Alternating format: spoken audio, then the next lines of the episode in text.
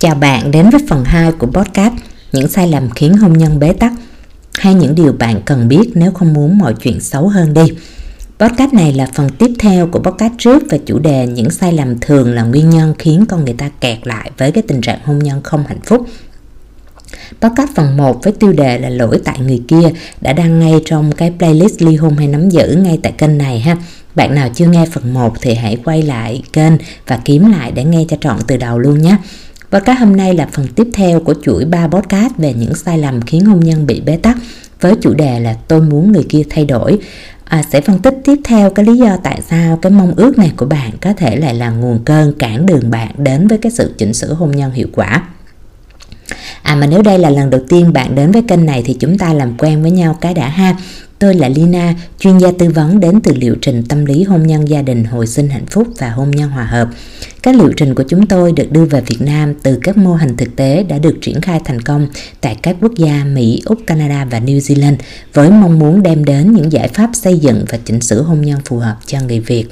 Với hôn nhân hòa hợp, chúng tôi giúp các cặp đôi có được một nền tảng kiến thức tâm lý hôn nhân vững chắc để có thể song hành hòa hợp, ngăn ngừa và đẩy lùi đi các nguy cơ đổ vỡ. Với hồi sinh hạnh phúc, chúng tôi cung cấp giải pháp chỉnh sửa cho những ai đang gặp phải những cái vấn đề trục trặc hôn nhân hay đang phải đối mặt với khả năng ly hôn vượt được qua cái giai đoạn khủng hoảng và hồi sinh lại hạnh phúc. Ngoài các liệu trình chính như trên thì tôi cũng thường cung cấp các phân tích, giải đáp và tư vấn miễn phí về những vấn đề liên quan đến hôn nhân gia đình tại các kênh podcast của mình. Bạn nào quan tâm đến chủ đề này thì nhớ bấm theo dõi kênh podcast Lina này của tôi nhé.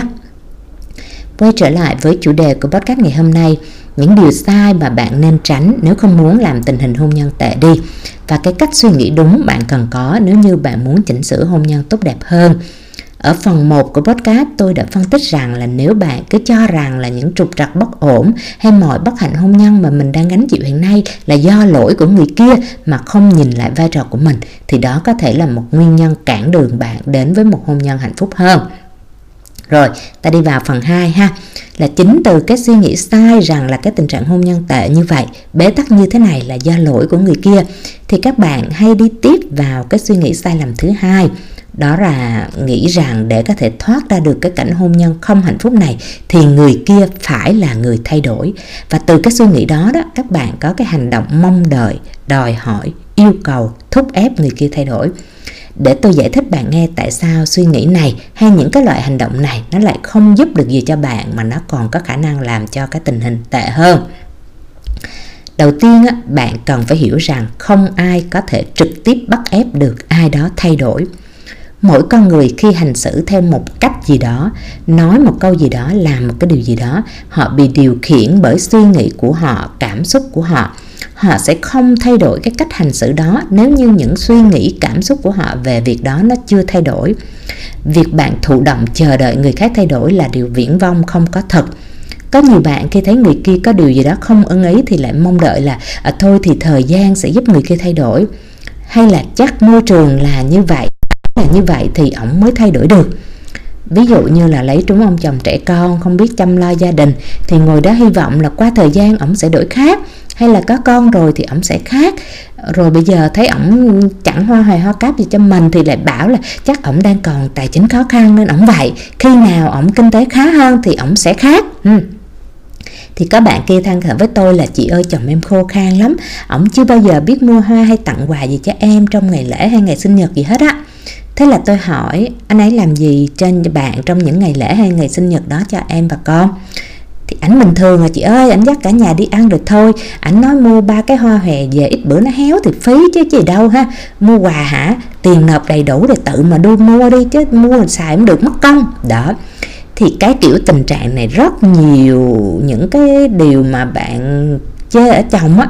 Cụ thể ở đây là khô khan, không lãng mạn, không chịu mua hoa, mua quà đi ha thật ra là nó sai trong cách nhìn của bạn thôi, chứ còn ổng đâu có tự nhận biết được rằng đó là điều sai đâu, đó là điều bạn mong đợi ổng thay đổi đâu. Bởi vì cái bộ mẫu nhận thức của ổng á, cái suy nghĩ cố hữu trong đầu ổng rằng là cái chuyện hoa hòe đó là chuyện hình thức, phí tiền, chuyện mua quà không đúng ấy sẽ là lãng phí. Ổng suy nghĩ vậy thì ổng làm vậy. Ổng nghĩ là đưa cả nhà đi ăn có lý hơn, đưa tiền cho vợ tự mua thì hiệu quả hơn.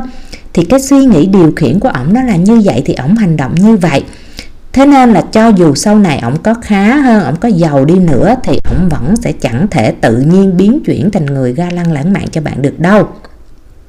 Chỉ khi nào ổng phải có một cái dữ liệu đầu vào thực tế, cho ổng thấy rằng là cái việc mua hoa không phải là điều lãng phí, bởi nó đem lại những cái giá trị tinh thần khác cao hơn, thì lúc đó, may ra hành động của ổng mới đổi khác được rồi giả sử bạn lấy trúng một ông chồng đi làm về là quăng quần, quăng áo đó, đợi cơm bưng nước rót đến tận nơi, hay đi làm về xong là ngồi trong phòng ôm máy chơi game, không bao giờ đụng tay vào việc nhà, thì bạn ngồi đó hy vọng chắc rằng đến lúc có con thì ổng sẽ có trách nhiệm hơn, ổng sẽ thay đổi hơn. Thì là bạn sai rồi, ổng sẽ không đổi đâu, ổng sẽ không hăng hái phụ bạn coi con hay phụ bạn cơm nước nhà cửa gì đâu. Bởi lý do tại sao? Tại vì mẹ ổng dì ổng tất cả những người lớn trong gia đình ổng đều cho rằng bản thân là đàn ông á, đi làm kiếm tiền và đem nhiều tiền về cho vợ là được rồi. Chuyện nhà cửa cơm nước là chuyện của phụ nữ mày đừng có làm vô ha. Đó. Thì đó cái cách ổng hành động nó dựa trên cái góc độ suy nghĩ cảm xúc ổng như vậy. Thì thời gian có qua đi mà những cái dữ liệu của những cái suy nghĩ này nó vẫn không chưa đổi á, thì ổng sẽ không thay đổi được. Ví dụ nữa ha chồng không cho vợ đi làm. Bảo ở nhà trông con đi. Vợ thì cho rằng chồng như vậy là gia trưởng, là áp đặt, không muốn muốn và muốn chồng phải thay đổi đi. Nhưng làm sao ổng tự thay đổi được trong khi đầu ổng dữ liệu có sẵn là bộ mẫu cha ổng hồi xưa đi làm về. Bên bên ngoài và mẹ ổng ở nhà chăm lo nhà cửa cơm nước ngon lành rồi ổng thấy cái hình ảnh là vợ anh trai thì đi làm thì bỏ bê con cái bệnh đau, không có chăm sóc chu đáo, rồi sau đó bồ bịch lung tung. Hay là ổng thấy thực tế là con còn nhỏ mới gãy trẻ hai ngày thì bệnh hết mấy ngày vậy ha? Thì những suy nghĩ của ổng như vậy thì ổng có hành động ngăn cản vợ đi làm là phải thôi. Vậy nên chuyện ngồi đó buồn phiền là tại sao ổng lại như thế, tại sao ổng không như mình mong đợi, tại sao ổng không hiểu điều mình muốn, rồi mong ước rằng là ổng sẽ tự nhận ra mà thay đổi, nó là chuyện không khả thi ha. Tất nhiên là cũng không có nhiều bạn ngồi yên đợi người kia tự nhận ra đâu. Mà khi các bạn muốn họ thay đổi là các bạn sẽ dùng biện pháp trực tiếp tác động liền. Nhiều bạn mợ nữ có hay nói là em dùng đủ cách để chồng em thay đổi á chị ơi. Em nói nặng nói nhẹ đủ hết rồi mà chồng em vẫn vậy. Hmm. chuyện cứ dùng cái cách nói nói như thế này thì tôi sẽ có một podcast phân tích sau này à, kỹ hơn và chuyện tại sao chuyện này nó lại là một trong cái hai cái bước đi sai kinh điển của phụ nữ khi gặp khủng hoảng hôn nhân ha. Còn bây giờ thì tôi nói ngắn gọn trước rằng là cái việc đứng bên ngoài và cứ nói và nói á, nó không bao giờ nó là cái cách làm cho ai đó thay đổi nhất là khi cách nói của bạn nó lại không đúng nó lại còn có khả năng kích thích những suy nghĩ và cái cảm xúc tiêu cực của bên kia lên thì lúc này mọi chuyện nó lại càng tệ hơn mà thôi. Khi hỏi thử đàn ông ghét gì nhất từ vợ mình đi thì đa phần sẽ nói về cái bệnh nói nhiều của phụ nữ. Mà thử hỏi phụ nữ bực mình nhất ở chồng cái điểm gì đi thì lúc đó là mấy bà sẽ nói là cái lỗi là các ông không chịu nghe. Ừ, đó lỗi là sao tôi nói mà mấy ông không thèm nghe ha? Một bên ghét cái thói đó và một bên cũng thấy là mình có làm cái chuyện đó cũng không hiệu quả. Vậy mà chả hiểu sao các bà vẫn rất thích dùng ha. Ví dụ là trong cái chuyện lỗi làm phổ biến của mấy ông, đàn ông là ngoại tình đi, thì tôi thấy các bạn vợ khi muốn chồng ngừng lại cái chuyện người thứ ba thì rất hay dùng cái kiểu là nhắn tin giảng đạo nè. Nói anh mà làm vậy là anh hủy hoại hình ảnh người cha của anh anh làm vậy là con anh nó sẽ thế này thế kia. Trời mấy ông đâu có vì mấy cái tin nhắn đó của bạn mà sợ rồi đổi suy nghĩ đâu. Chừng nào cái thực tế nó đập vào mặt rằng là ổng mà đi chơi với bồ, ổng quên đón con á, thì thằng con nó suýt đi lạc. Hay là bởi vì ổng bỏ nhà đi qua đêm thành thói quen Thành tới bây giờ cái đứa con gái 16 tuổi nó cũng bỏ nhà đi chơi đêm với bạn trai kìa Không cản được nó kìa. Thì lúc đó suy nghĩ của ổng may ra đổi khác thì hành động nó mới khác được. Chứ còn lúc đó có dí súng vào đầu một người bắt họ làm một cái hành động gì đó hay ngừng làm một cái điều gì đó thì người đó có thể ngay tại lúc đó vì nỗi sợ sống mà làm theo cái yêu cầu của người kia nhưng sau đó khi nỗi sợ sống nó qua đi thì họ có sẽ vẫn quay về với cách suy nghĩ và hành động của họ mà thôi. Bởi vậy, cái cách mà bạn dùng yêu cầu, đòi hỏi, khóc, lóc, van xin gì gì đó, có thể lần đầu nó có chút hiệu quả đó. Nhưng rồi sau đó thì sao? Một khi mối quan hệ hôn nhân của bạn và họ vẫn đang được vận hành theo cách như cũ, những thực tế mà họ thấy, họ cảm nhận nó không đổi, thì rõ ràng là họ sẽ không bao giờ thay đổi suy nghĩ và cảm xúc và như vậy thì cái cách hành xử của họ nó cũng sẽ không thay đổi được đâu. Chưa kể cái cách mà bạn nói nặng, nói nhẹ hay gì gì đó nữa thì nó cũng giống như cái việc bạn dí súng vào đầu người ta có thể lần một là người ta sẽ sợ mà nghe theo chút đỉnh đó. Nhưng sau đó thì sao? Họ một là họ sẽ vẫn quay về cái xu hướng hành động như cũ hoặc trong nhiều trường hợp hơn á. Đó là bởi vì cái cách bạn thúc ép, đòi hỏi, yêu sách, càm ràm, so sánh, giận dỗi, bạn đặt điều kiện nọ kia nó làm tổn thương vào cái nhu cầu tinh thần của họ. Thì họ lại có khả năng là phản ứng tiêu cực hơn, tệ hơn cả lúc ban đầu nữa kìa. Không biết các bạn nữ không hiểu điều này nè. Cứ thắc mắc là tại sao em càng nói ổng càng lì ra chị ơi. Ổng đi nhậu về trễ một lần em giận thì ổng còn xin lỗi ha. Lần hai, lần ba mà em giận thì ổng kệ em. Em làm mình làm mãi bắt bỏ nhậu đi thì ổng ghét quá, ổng đi luôn, đêm không thèm về luôn. Trước nhận, trước nhậu một tuần một lần, bây giờ ổng nhậu lên thành một tuần năm lần, ha em chê ổng mua quà không đúng ý là lần sau ổng không thèm mua quà cáp gì nữa hết, ha. Em trách ổng vụ không phụ em chuyện nhà cửa thì lần đầu ổng còn làm ra tay làm cho dài thứ, nhưng mà em càng nói thì ổng càng khùng lên, ổng chửi lại nữa. Đó, em chán ổng quá chị ơi, em làm hết cách rồi mà ổng vẫn không thay đổi, ha. Em buồn quá, ổng mà cứ như thế thì làm sao em sống nổi đây, ha. Em muốn bỏ quá, em muốn ly hôn đó. Ừ thì đó một khi bạn cho rằng bản thân mình đã cố gắng cải tạo họ rồi mà họ vẫn không thay đổi thì rất dễ làm cho bạn thất vọng và bế tắc. Ừ. Thì tôi phân tích một cái đoạn dài ở trên để bạn hiểu ba điều rằng á, là bạn không thể trực tiếp ép ai đó thay đổi được. Điều thứ hai là họ sẽ không thay đổi hành vi khi suy nghĩ của họ chưa đổi. Điều thứ ba là muốn suy nghĩ của người ta thay đổi thì bạn phải cho họ một thực tế khác trước. Từ ba điều đó thì bạn thấy rồi đó nếu muốn thoát khỏi cái cảnh bế tắc hiện tại thì bạn không thể thụ động đợi họ thay đổi được. Hay bạn cũng không thể dùng cách thúc ép trực tiếp lên họ được. Bạn phải là người chủ động thay đổi. Thay đổi nó phải xuất phát từ chính bản thân bạn trước. Rất nhiều bạn tìm đến hồ sinh hạnh phúc tư vấn thì sau khi than thở các loại xong á, thì hay nói là em bế tắc vì họ không chịu thay đổi. Rồi nói sau khi được họ bảo là à, thử tham gia liệu trình hồ sinh hạnh phúc để chỉnh sửa lại hôn nhân thì các bạn lại hay có cái câu điển hình là chị nghĩ em vô liệu trình xong thì em có thể thay đổi được chồng em hay vợ em không? Hay em sợ em không tin mình thay đổi được chồng em vợ em quá? Hmm. Đối với liệu trình hồi sinh hạnh phúc của chúng tôi á, chúng tôi không phải là một phép màu hay là đũa thần gì giúp bạn mang về một cái là gõ vào đầu người kia là họ thay đổi đâu mà chúng tôi chỉ dẫn bạn cách thay đổi cái bộ mẫu tương tác giữa bạn và người kia để bạn tạo ra một cái dữ liệu thực tế đầu vào khác với trước đây. Thì trên cái cơ sở dữ liệu đầu vào này khác đi, thực tế nó đã khác đi, thì lúc đó suy nghĩ của người kia mới thay đổi và hành động của họ mới thay đổi được. Khi bạn được hướng dẫn cách tương tác phù hợp với suy nghĩ, cảm xúc, tâm lý của người kia, thì có nghĩa là lúc này bạn có thể điều khiển ra được cái kết quả đúng với cái mong muốn của mình nếu bạn muốn họ thay đổi thì bạn phải thay đổi trước. Mà phải thay đổi đúng cách thì mới điều chuyển được họ nha. Không phải là cái kiểu càm ràm nói nhiều hay là bạn nín nhịn đi hay bạn bỏ qua đi hay bạn tha thứ thụ động gì đó là họ sẽ thay đổi nhé. Phải đi đúng đường và làm đúng cách thì mới có kết quả như mong muốn nha. À, giải thích thêm một chút nè sẽ có một số người họ sẽ có một số các đặc điểm thuộc về bản chất không thể sửa chữa. Điều này thì trong podcast về những cái trường hợp hôn nhân không thể cứu vãn mà bạn nên ly hôn thì tôi cũng đã có liệt kê và giải thích kỹ rồi. Bạn hãy nghe podcast đó và so sánh xem là bạn đời của mình có thuộc dạng rơi vào các nhóm có những cái đặc điểm thuộc về bản chất xấu, không thể sửa đổi không? Những người mà máu nói dối nè, lừa đảo nè, lăng nhăng nè cờ bạc này nghiện lô đề này nghiện rượu này dính vào hành vi phạm pháp hình sự này bạo lực này hay những người ích kỷ từ trong máu rồi. Thì những cái loại bản chất mà cho dù tác động từ bên ngoài có xoay chuyển cỡ nào thì cũng khó mà thay đổi được họ.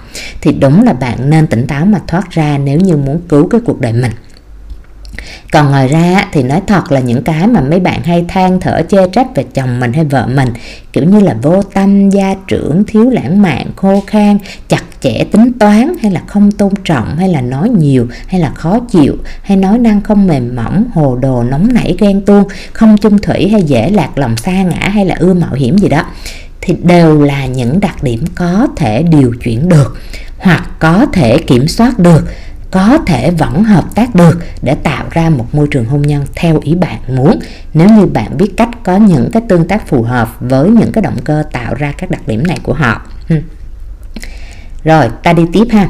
Chính vì cái tư tưởng nghĩ rằng người kia sai, người kia lỗi, người kia sẽ không bao giờ thay đổi á, các bạn sẽ rất dễ có một cái phản biện tiếp theo là, tại sao em phải là người thay đổi? Tại sao em lại nên là người tham gia liệu trình hồi sinh hạnh phúc?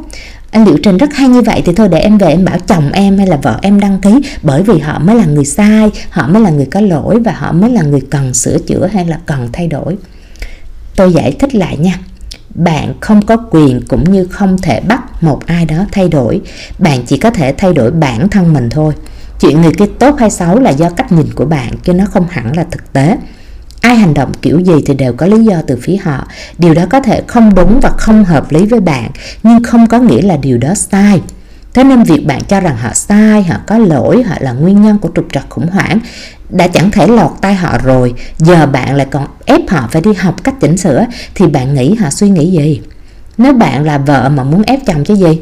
Thì có thể bạn sẽ va đầu vào những cái câu như thế này nè. À, tôi là vậy đó. Tôi thấy tôi bình thường. Bà mới là bất thường. À, bà lại coi lại bản thân bà đi.